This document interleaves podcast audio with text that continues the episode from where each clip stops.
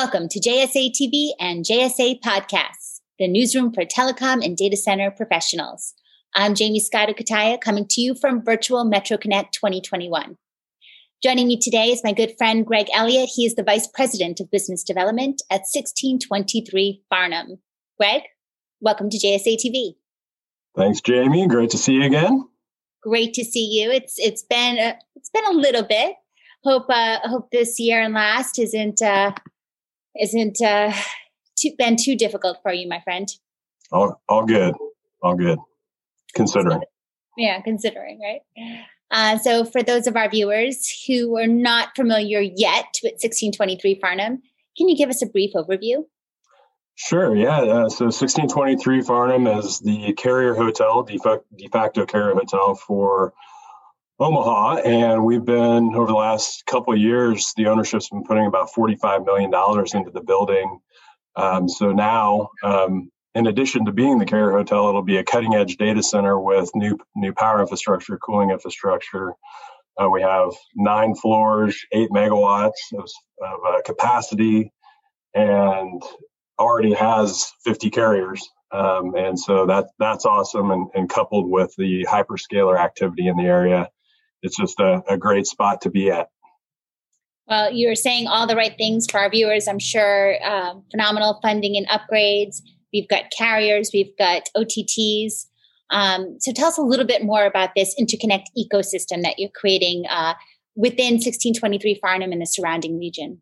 Yeah, so as I mentioned, uh, Burks Group uh, owns the whole building, and so we have control of the facility. We have the building-owned uh, carrier-neutral meet me room on the third floor, where you know that's obviously the heart and soul of of the building. And so we have 50 plus carriers, and we're continually every day creating a, a more and more fertile ecosystem uh, for for those carriers, for our content providers, for our enterprise customers to have, you know, the more networks they have to connect with, the, the more flexibility it gives to to our customers. And so we we do that daily, talking to existing customer, asking them if there's other networks that they want to connect to, what what it looks like for on the horizon to to do that. So we're having those conversations, making those physical connections, and and making all that happen.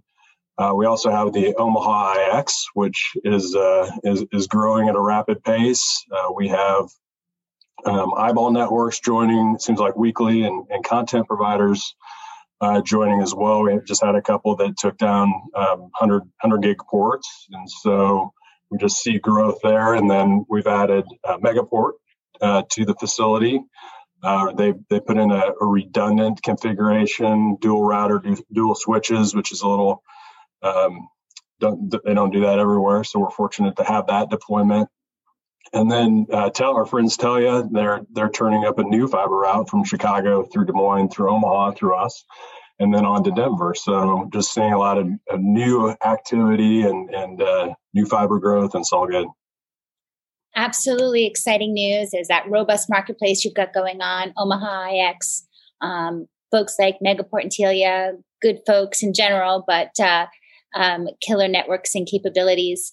Um, so, um, why Omaha? What is so interesting about the latency scenario you're cooking up there? Yeah, it's um, you know simple. Look, is a good location, location, location. So you look at the map. Omaha's almost right in the center of the U.S. Um, good good spot in North America, and you know for years fiber routes have ran uh, north, south, east, west, and have come through the building. But then you couple on the the ecosystem or the the growth of the hyperscalers and Council Bluffs and Omaha. Uh, Google um, has one of their main North American data centers close to us, less than a millisecond away, around a millisecond. Facebook's closed, Apple's over in Des Moines, and so you have all that activity going on. Um, and so we, we work with our carriers uh, proactively to figure out, you know, look at other data center markets, both in the Midwest, on the coast, um, up in Canada, and down south. And, and so we're actively keeping track of those round trip latencies uh, that can be found on our website um, that um, people can check out. So um, if you find find you, uh, you're a carrier and you have better latencies to different markets, let us know and we can update the table. Well, I got to say, from a personal perspective, we love telling your story. We love promoting your news because you guys are are um, just such a success story. You've got the the nuts and bolts, the um, uh, the great uh, data center specs and, and meet me room specs, uh, and you're attracting all the right folks to your space. Um, plus, like you said, location, location, location. It's you're brewing the perfect storm, which we love.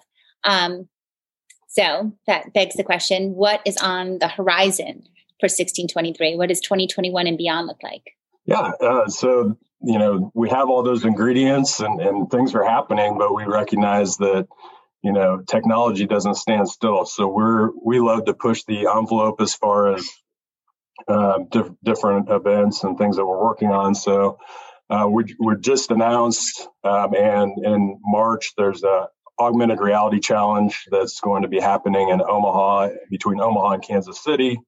Uh, so that'll be cool. The community ideation on different uh, issues and then solve those issues with uh, augmented and, and, maybe virtual reality. And then we'll do some hackathons. So there'll be some some cash prizes available. So that'll be fun. And then we're also working on a 5G lab um, in the facility, a carrier neutral 5G lab for um, software and hardware providers to, to test out what they're working on across multiple 5G providers. So that's an initiative that we're working on as well. And then, you know, just wrapping up the, the building improvements and, and having all that come online is, is super exciting. And then just continuing to build the ecosystem. So a lot, a lot of fun stuff going on. So fun, so innovative. AR challenge, the, the 5G lab. And I feel like it's a they're great um, methods to also attract the younger generation into how cool our data center world is, you know, yeah. which we need. Uh, so I just I, I, love where you guys are heading with this. It's, it's such a great story. We're looking forward to uh, further news from you guys throughout the year. Thank you so much for joining us. Tell me, where can our viewers go to learn more information? Sure. Um, so our website, our, great website that JSA helped us with, it's amazing. Uh, 1623farnam.com, um, or you can reach out to me directly if you know to discuss 1623, or if if you're looking at a Midwest deployment. We've been here for a long time, and we know a lot of the fiber routes and, and different you know other network options. So happy to help however we can. And yes, viewers, remember that address 1623farnam.com, a site to check out. Thank you, Greg, for joining us and for your time here today. And thank you, viewers, for tuning in to JSA TV and JSA podcasts. Happy thank networking. You.